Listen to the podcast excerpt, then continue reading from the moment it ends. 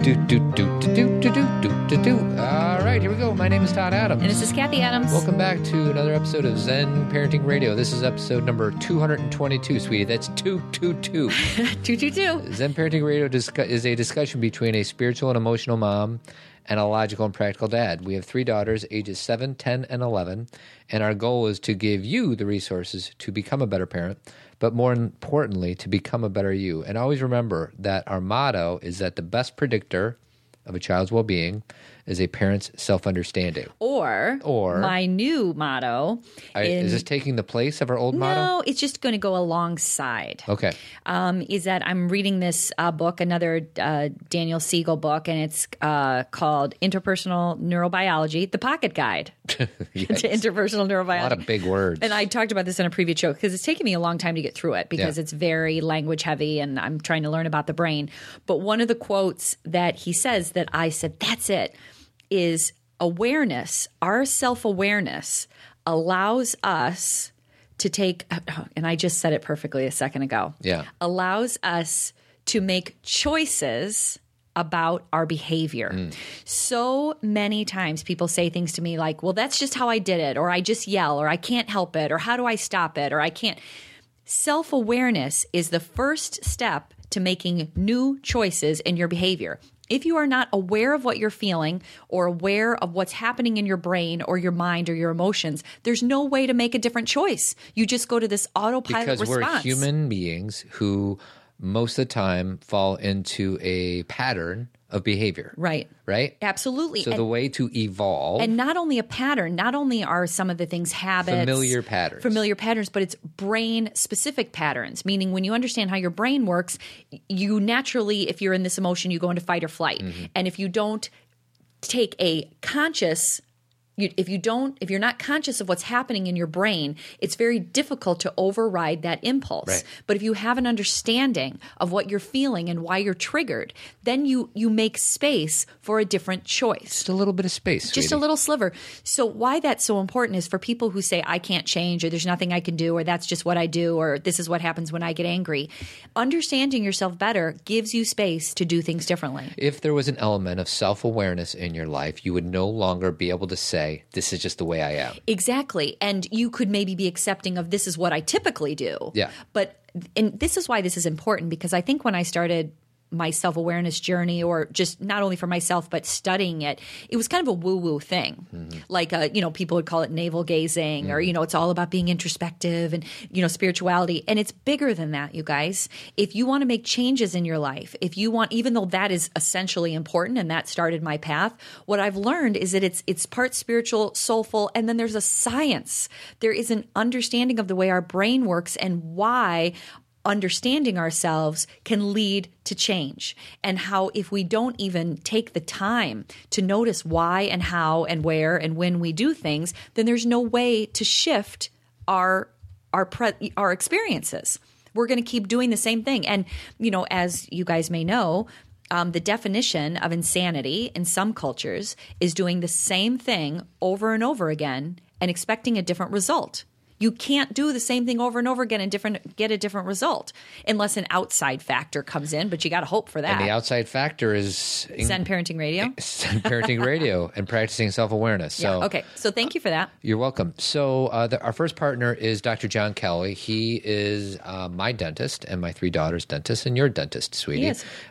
He does comprehensive dentistry, but specifically to girls or boys who are getting into the braces part of their life. So, they're starting to, about straightening teeth. And, yes. So he's your man. So his website is chicagodentistonline.com. He has kind of a different way of treating it, which helps other layers. It's all about natural alignment of the body rather than just retracting the teeth. Thank you very much. Yeah. So the number is 773-631-6844. So here's our highlights for today's show. We're going to talk about the case for free-range parenting. Okay. We're going to talk about milkshakes. Okay. You like milkshakes? I like milkshakes. And that's a personal story that I'm going to share. I hope that Kathy doesn't get mad at me because she doesn't want me to throw my kids under the bus. No, I don't think at this point in our show, not just this show, but the show as a whole, I think it's more about you and I, mm-hmm. our experiences. and sometimes how our kids relate to it, but it's not about sharing our kids' personal experiences. Exactly. Uh-oh. So I'll start with the milkshakes, and then we will get on to the case for free-range parenting. Okay, go ahead. So you were in Kansas City this weekend. Correct. So I was on. And I went to see Maroon 5. Yeah, what song do they sing? What do you mean, what song do they sing? They have like 100 great songs. And here's what I'll say about Maroon 5. So that's Adam Levine. It is Adam Levine. And I went with three of my best friends from college. We had a ball. And I knew it was going to be a good show. Yeah, there you go. Did they sing this? They did. This was their last song. I don't know any of these songs. Sure you do. What about this one?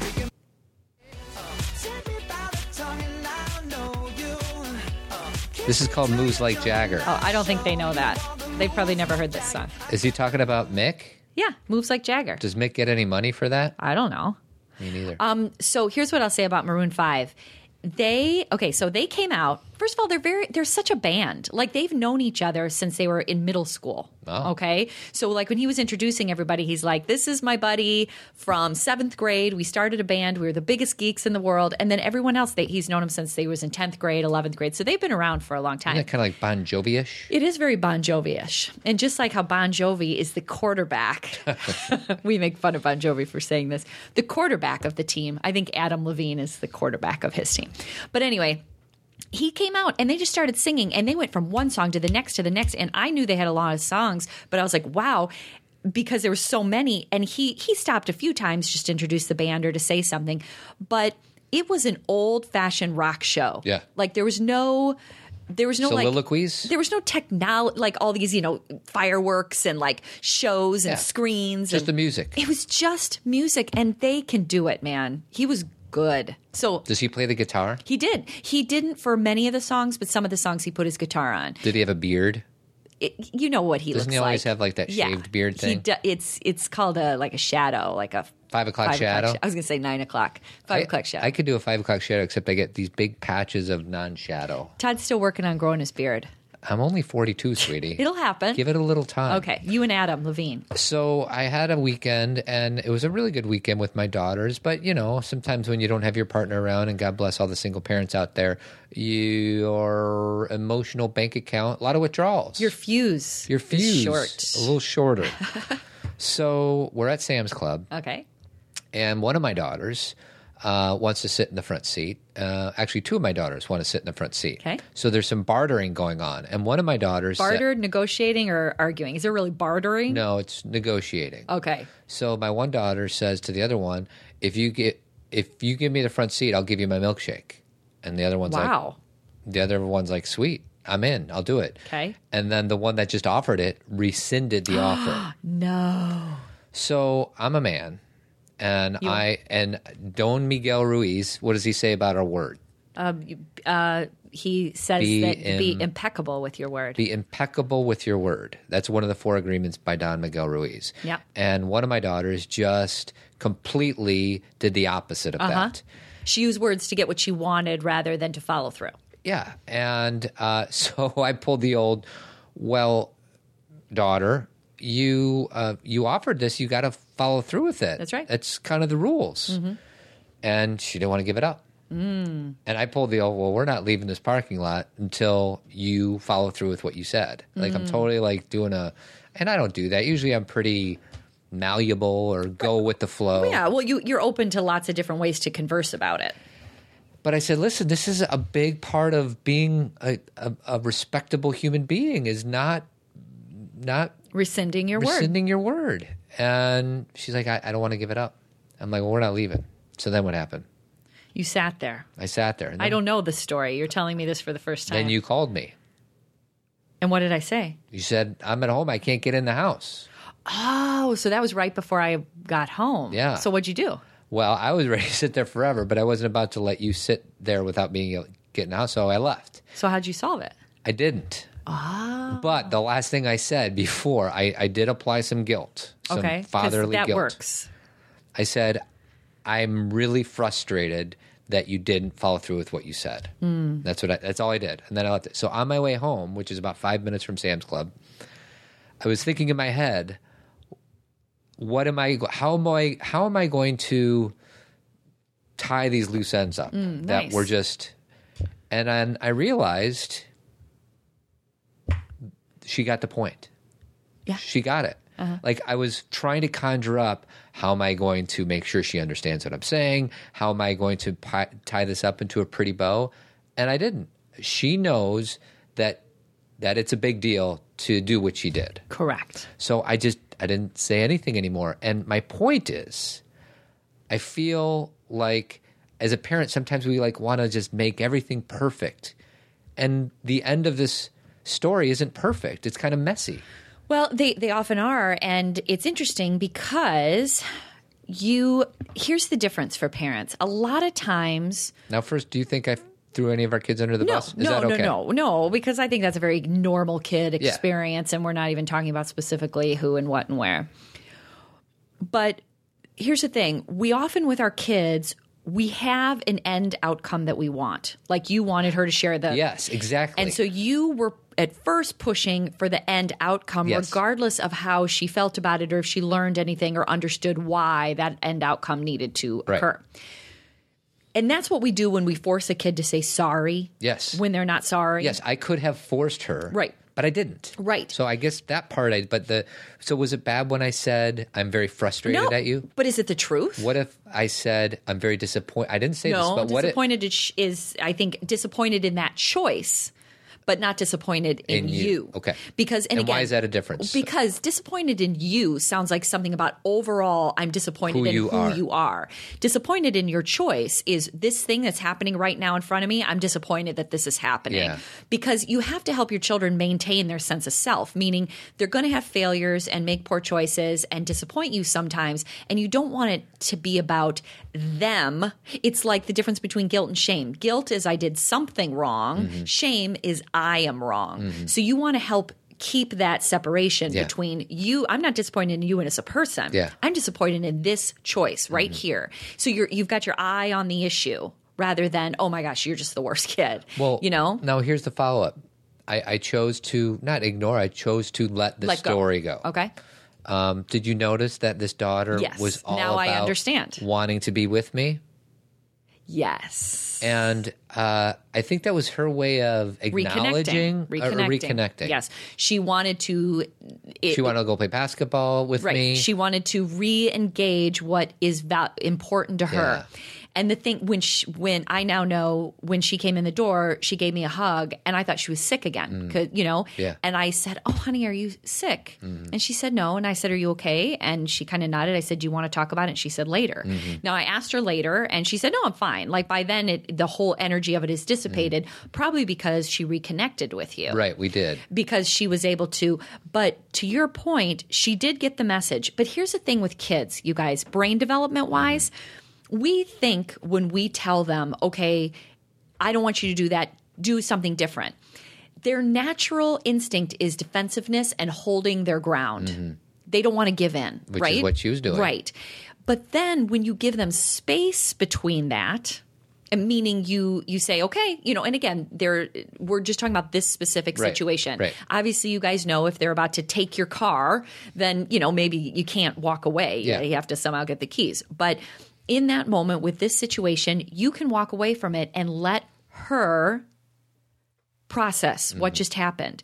And what she processed was she didn't feel good about it. Mm-hmm. And she wanted to – what's most important to her, her relationship with you. Right. So she figured out a way to reconnect. Now, what I would say to you though is I would circle back and have this conversation. You would. Not to reopen the wound and say I am disappointed again, but to say let's talk about the milkshake thing again. Bring up the 4 agreements. Say one thing that I hold really dear is to be impeccable with your word. What impeccable means is when you say something, follow through, because if you don't, honey, people will not trust you. Mm-hmm. You get, instead of explaining why they're so bad, give them the understanding of why this is important in the bigger scheme, not just to you, but to the world.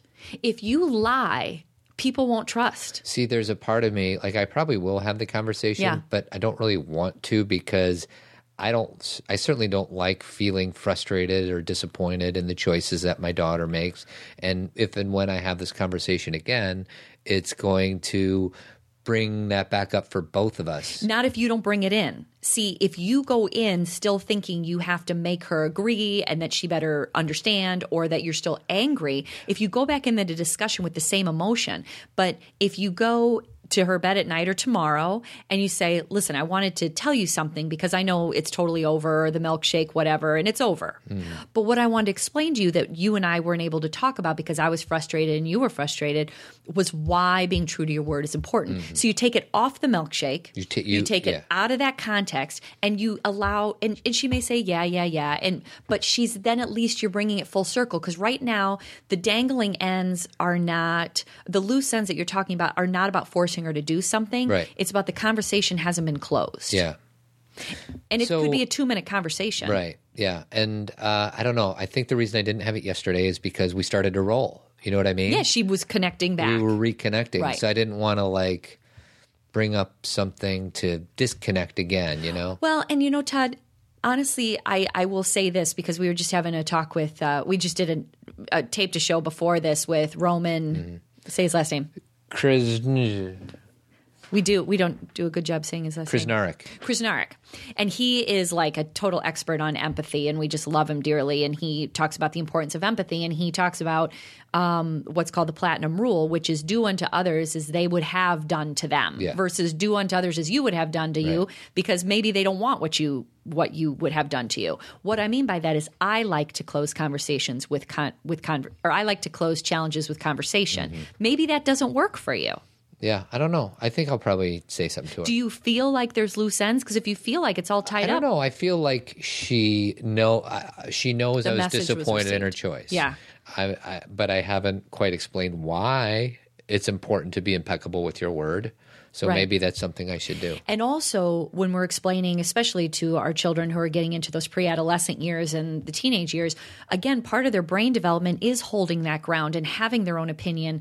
Like a lot of a lot of people in my line of work of being a therapist will say that 3-year-olds and 13-year-olds are very similar because they're trying to break away and have their own this is the way I look at it, this is the way I see it, and we have to have respect for that autonomy. So sometimes they just want their own opinion, not because it's right, but just because it's different than yours. Yeah, and I guess I should so I think I'll talk to her. I think I'll talk to her. But in a very light – you could even take her out to play basketball and say, if I make this shot – I'm going to explain to you what – I don't know. I don't want to make it up for you. Okay. But, I think that I kind of feel like realness. I'm such a fan of – Authenticity and not hiding things and not pretending things are a certain way and, sweeping things under the rug. I think it's such a disservice, not just to our children but to us. Like the experience that I have had over and over again, especially in the last 3 or 4 years as I've developed my own bravery around authenticity, is the more I can speak the way I feel to people truthfully, I'm free. It's not about them changing their behavior. It's not about me getting my way. It's about me being able to say what I feel, and then it's gone. Let it go. Are you going to play Let It Go again? No. Okay. So our second partner is Dr. Kelly from the Tree of Life Chiropractic Clinic. The website is chirotree.com. Dr. Kelly adjusts me and my whole family twice a month, and she's really awesome. So the number is 630-941-8733. Go ahead and give her a call and tell her that Zen Parenting sent you and that Zen Parenting loves you. Yes, right, sweetie? We do. All right. So the bulk of the show is going to be talking about this blog that I found. No, you didn't find it. Jerry found it. Thank you, Jerry. The name of it is called The Case for Free-Range Parenting by a guy named Clemens Wergin. And it was in the New York Times. Can I say something? Thank you, Clemens. What I want to say first, though, about the title is one thing that is kind of a teeny pet peeve of mine is labeling something as a certain type of parenting. I think we have to be more open than that. Like, this is about what it means to allow our kids to have some freedom, but I'm not going to walk around now saying I'm a free-range parent or I'm this kind of parent, I'm that kind of parent, because it's very limiting. Any label is probably bad except for Zen Parenting. Zen Parenting is like the perfect label. For you. And by the way, thank you to all our listeners for subscribing to our website. Yes. They're not subscribing to our website. Subscribing to our website. You go to our website. You subscribe. To what? Our newsletters, our podcasts, and any events we're having. So if you want to stay in touch with things we're doing, if you're like, oh, I didn't know about that, because I get a lot of emails like, I didn't know you were doing this or that, subscribe and you will get newsletters and updates. Okay, very good. Thank you, sweetie, for helping me do that promotion. So will you want to summarize what this guy is saying? Sure. So this article in the New York Times that my friend Jerry sent to us is about the whole idea of allowing our kids to have some freedom, because what's happened in the last, I don't know, however many years, 20 years, 10 years, basically after our childhood, is we've become so overprotective of our children. Adam Walsh. Do you think that's what it is? That's America's Most Wanted? When it started for me. That when, you know, when Adam was taken. Yes. And they got the footage of it. When you say it happened for you, we were barely teenagers. I remember watching that movie with my parents. Remember the movie? Oh, I remember the movie. What was it called? Finding Adam? Finding Adam, something like that. Ugh. It wasn't Finding Adam. It was Losing Adam or something. Look it up. So John Walsh, that was his son, and then he ended up being the host of America's Most Wanted. Yeah. So I don't know where it began, but we are now at a point where our children, we feel like we need to have our eye on them 24/7, and we don't trust our children roaming or being free. The name of the movie is called Adam. Just Adam. 1983. Okay. I was 11 years old. Yeah, I was going to say we were kids, 11 years old. Yeah, it freaked me out. So part of the reason that we don't allow our kids to have any freedom to go to the park by themselves or walk down the street or ride their bike somewhere is because we fear these kind of situations like this one in Adam, that some stranger danger guy or girl is going to take our child, abduct them, and then we're going to live this, you know, life like that we see in the movies. The thing that we've discussed this on the show before, but statistically, the probability of that is so ridiculously low. Many cited fear of abduction, even though crime rates have declined significantly. The most recent in-depth study found that in 1999, only 115 children nationwide were victims of a stereotypical kidnapping by a stranger. The overwhelming majority were abducted by a family member. So why that's important is, for example, for those of you who have Amber Alerts on your phone, which I think we all do, right? I'm sometimes with my children when I get an Amber Alert, and they will say, what is that? What's happening? And I am very forthcoming with my children that the majority of the time, I mean the vast majority of the time that we get an Amber Alert, it is not a stranger that has abducted a child. It is a family member, like the father or the mother or the aunt or the uncle, that has maybe picked up this child from school or taken this child, or there's a custody agreement and there's a misunderstanding, a miscommunication. And that is why the majority of Amber Alerts are released. And I say that to my girls just because I don't want them thinking that every time we can't find a child, it's this stranger danger, you know, and that doesn't mean, you guys, I want to be very clear, that doesn't mean these things don't exist. Todd just said in 1999. Yeah, I don't know why they go back to 99. He said that's the last recent in-depth study. Which is 16 years ago. But anyways, in 1999, and he does this to draw comparison, that same year, 2,931 children under 15 died as passengers in car accidents. So the point is, it's more dangerous for your kids to get in the car with you than it is for them to walk around the neighborhood by themselves. That's right. So what we are doing now is we drive our kids everywhere. We don't give them any freedom to walk anywhere, yet it's more dangerous for them to be in the car. And I'm not saying that so you're afraid of driving your car. It's so you can open your mind and your heart to the idea that your child walking somewhere may not be as big of an issue as you think. And why this is important is our kids are suffering because we are keeping them indoors all the time. Yeah. Yeah. We are not letting them go to the park. We are not letting them go to a friend's house unless we drop them off. Right. We are not letting them walk to school. And it's interesting. You and I just had this conversation with Cameron. Cameron has been asking to walk home by herself. This is what happened. Friday, she gets in the car. She's like, Daddy, I want to walk home. I need some alone time. Yes. And first of all, she never says that to me.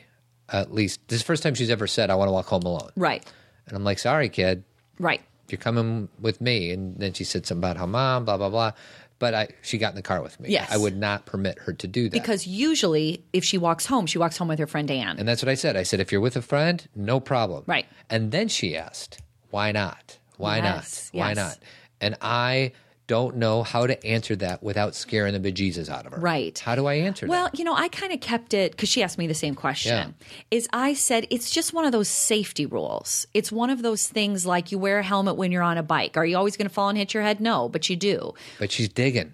She's digging, but see... She's saying, why is it a safety rule? Right, because if anything were to happen, anything from falling down on the ground and cutting your leg to having somebody you don't know talk to you, there's safety in numbers. Mm. I mean, that's something that I've heard my whole life, including when I was in college and I was a grown woman. You don't walk home from a bar by yourself. Yeah. You don't walk home down Greek Street by yourself. You know, safety in numbers. And so I tell her this not because I never think she's ever going to be alone, because the same day... Or actually, it wasn't the same day because she was asking me this on Sunday. But 3 days before that, she said to me, Mom, can I go ride my bike around the neighborhood? I said, absolutely. Mm-hmm. She said, how far can I go? I said, where do you want to go? Mm-hmm. My question was to her, I want to go here. Okay, ride around and come back. I didn't watch her out the window.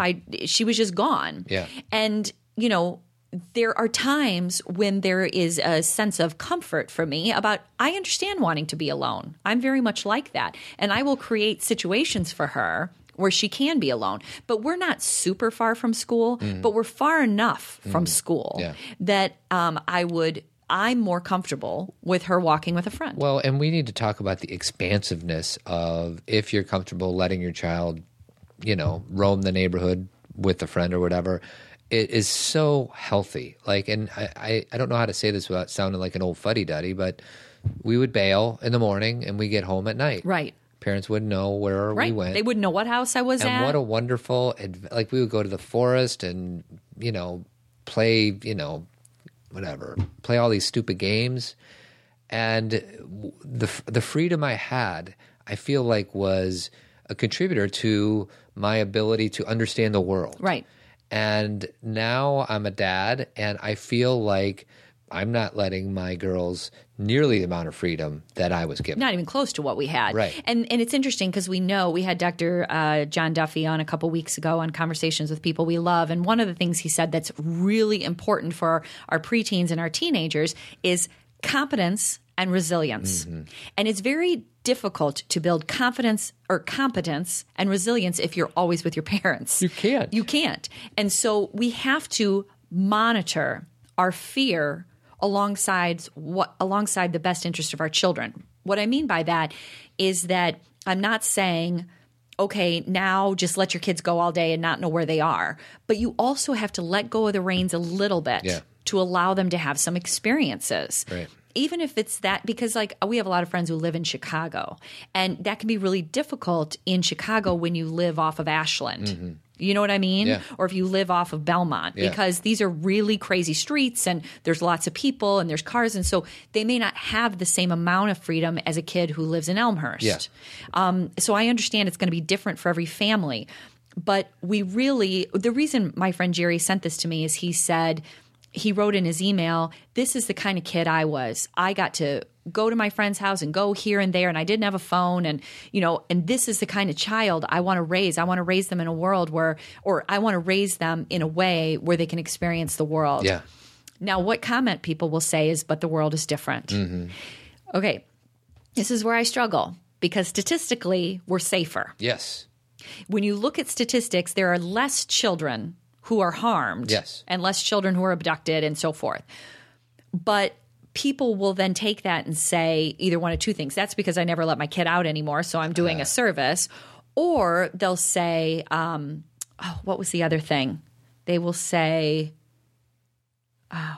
there was another comment that I always get back when I say that. Mm.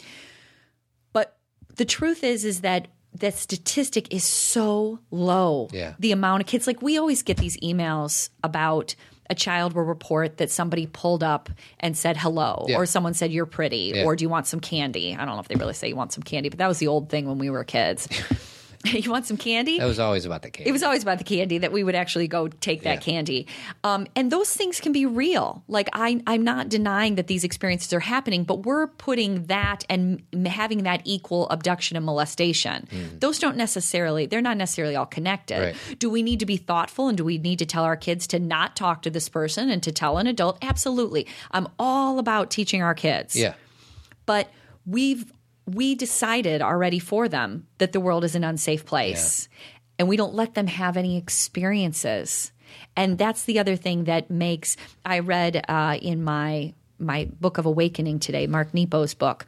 It was something about if something in your life is broken, that doesn't mean the world is a broken place. sometimes we see the world through the eyes of our own pain, right, and our own fear. And although we need to be thoughtful and we need to be wise and trust our intuition and our gut, we don't want to do that and keep our kids from experiencing life. I know. This is like one of the biggest tricky balance things out there. I know. I have to step outside of my own comfort zone to, you know, and like you said, there's so many variables. Where do you live? How old are your kids? How competent are your kids? The more competent they are, the smarter they are in dealing with certain situations, the longer leash you'll let them have. Right. And the thing is, how does that leash get longer? By having them have more experiences. A little at a time. Yeah. A little, like Todd has been working with our youngest on riding her bike. She's doing a great job, by the way. Yeah. Good job, Dad, and good job to her. But now she'll say to me, can I go out and ride by myself? And she's 7. But I say yes, because she's been working on this, and I can, if I look out the window, I can see where she is. And I also, again, here's a variable. I do trust my street, meaning I live at kind of a dead-end street, and I really like my neighbors.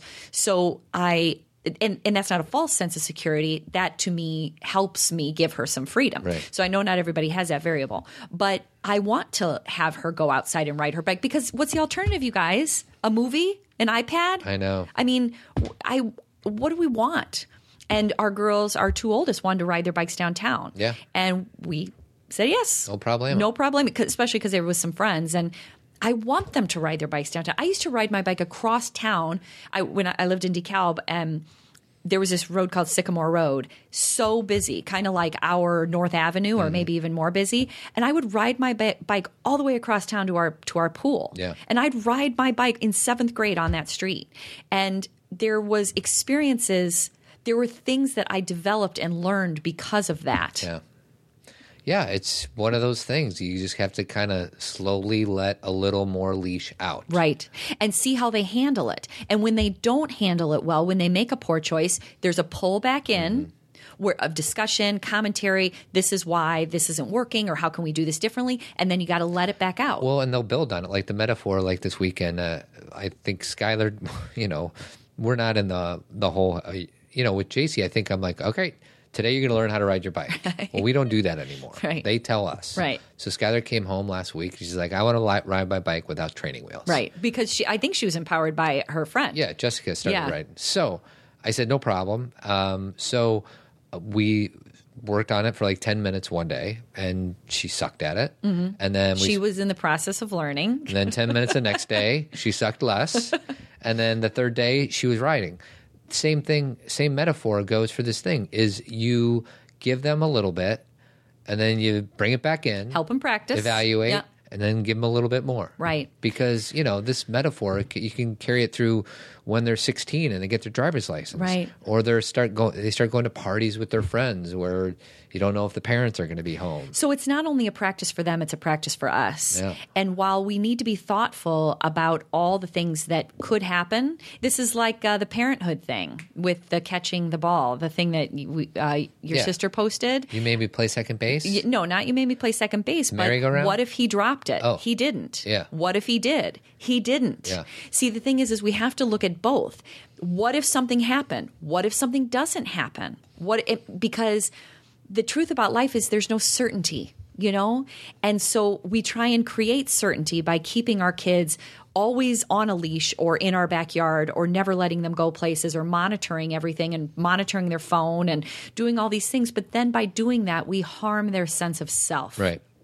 So we have to find a balance in there, and it's going to be different depending on your variables. There is no easy solution. Nope. That's why I don't like to call things like you're either a free-range parent or you're not, because everyone's doing the best they can. That's right. With the variables they have.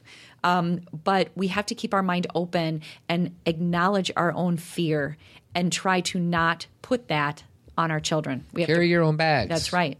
Right, sweetie? Always. Anything else you want to talk about regarding this? No, but you'll post this article so people can. Yep. Because it'll be in the show notes. The reason that it kind of caught Jerry's eye, but the reason it caught my eye is because I noticed that there's been a few things in the paper lately or on the internet lately about parents being arrested or police officers coming to their door. That's right. because children were allowed to do some free roaming, mm-hmm. meaning there was a kid at a park by himself. So the parent found out who those – so the person who saw the kid found out who the parents were, then called the police and said they were being negligent. Right. And that's getting a little crazy. Yeah. Now, there are times when parents are literally negligent. They leave their kids at home for 10 hours at a time and, you know, or don't know where they are ever. But allowing a child to have some freedom, and us as adults, instead of looking at all the things their parents are doing wrong, why don't we take a village approach? Right. And if that kid falls, then we help them. Or if, you know, we used to kind of just be more villagey about, oh, there's a child here. If they're hurt, I'll help them. Right. But now it's, how can I totally get on their parent for them not, you know, being here with that child? Everybody's pointing fingers. Well, maybe that's our own resentment that we're there with our child, that we would like them to have a little more freedom, that we're tired of. How come they get away with it? Yeah, how come they can do it and I can't? Who knows? I don't know why people call the police on other parents when it's really not that necessary. But sometimes it is, sometimes it isn't. That's right. I mean, you know, there are times when I've seen things that I'm like, whoa, you know. File that one under W for whoa. Whoa. Sweetie, what about the Empowerment Project? Oh, yeah. May 18th, a Monday, it's a parent-daughter date night in Elmhurst, Illinois, 7 o'clock, and it is a documentary about 7 stories? No, it's 5 girls who created a documentary team. And they're all in their 20s, and they all have, like, you know, they are the ones making this movie. They're the filmmakers. And they, like you said, they went around the country and they filmed women, ordinary women who are doing extraordinary things, amazing jobs, doing things that they love. And we just don't have a light shined on people. You know, what we see of women in this culture in the media is not always positive. Correct. And so this is an opportunity. Moms, dads, make it a date night with your daughter. This is something to fill their soul. So you can look at the trailer on our show notes, and you can purchase your tickets. We've actually started ticket sales. Started to roll a little bit. So that's Monday, May 18th, 7 o'clock, and I think it's $9 a ticket, mm-hmm. something like that. Mm-hmm. So, and then what about promotion, sweetie? You want to add anything? Just my books. Go to zenparentingradio.com and click store, or kathycadams.com, click store, or you can go to Amazon. My books: The Self-Aware Parent, Self-Aware Parent 2, Living What You Want Your Kids to Learn, The Power of Self-Aware Parenting.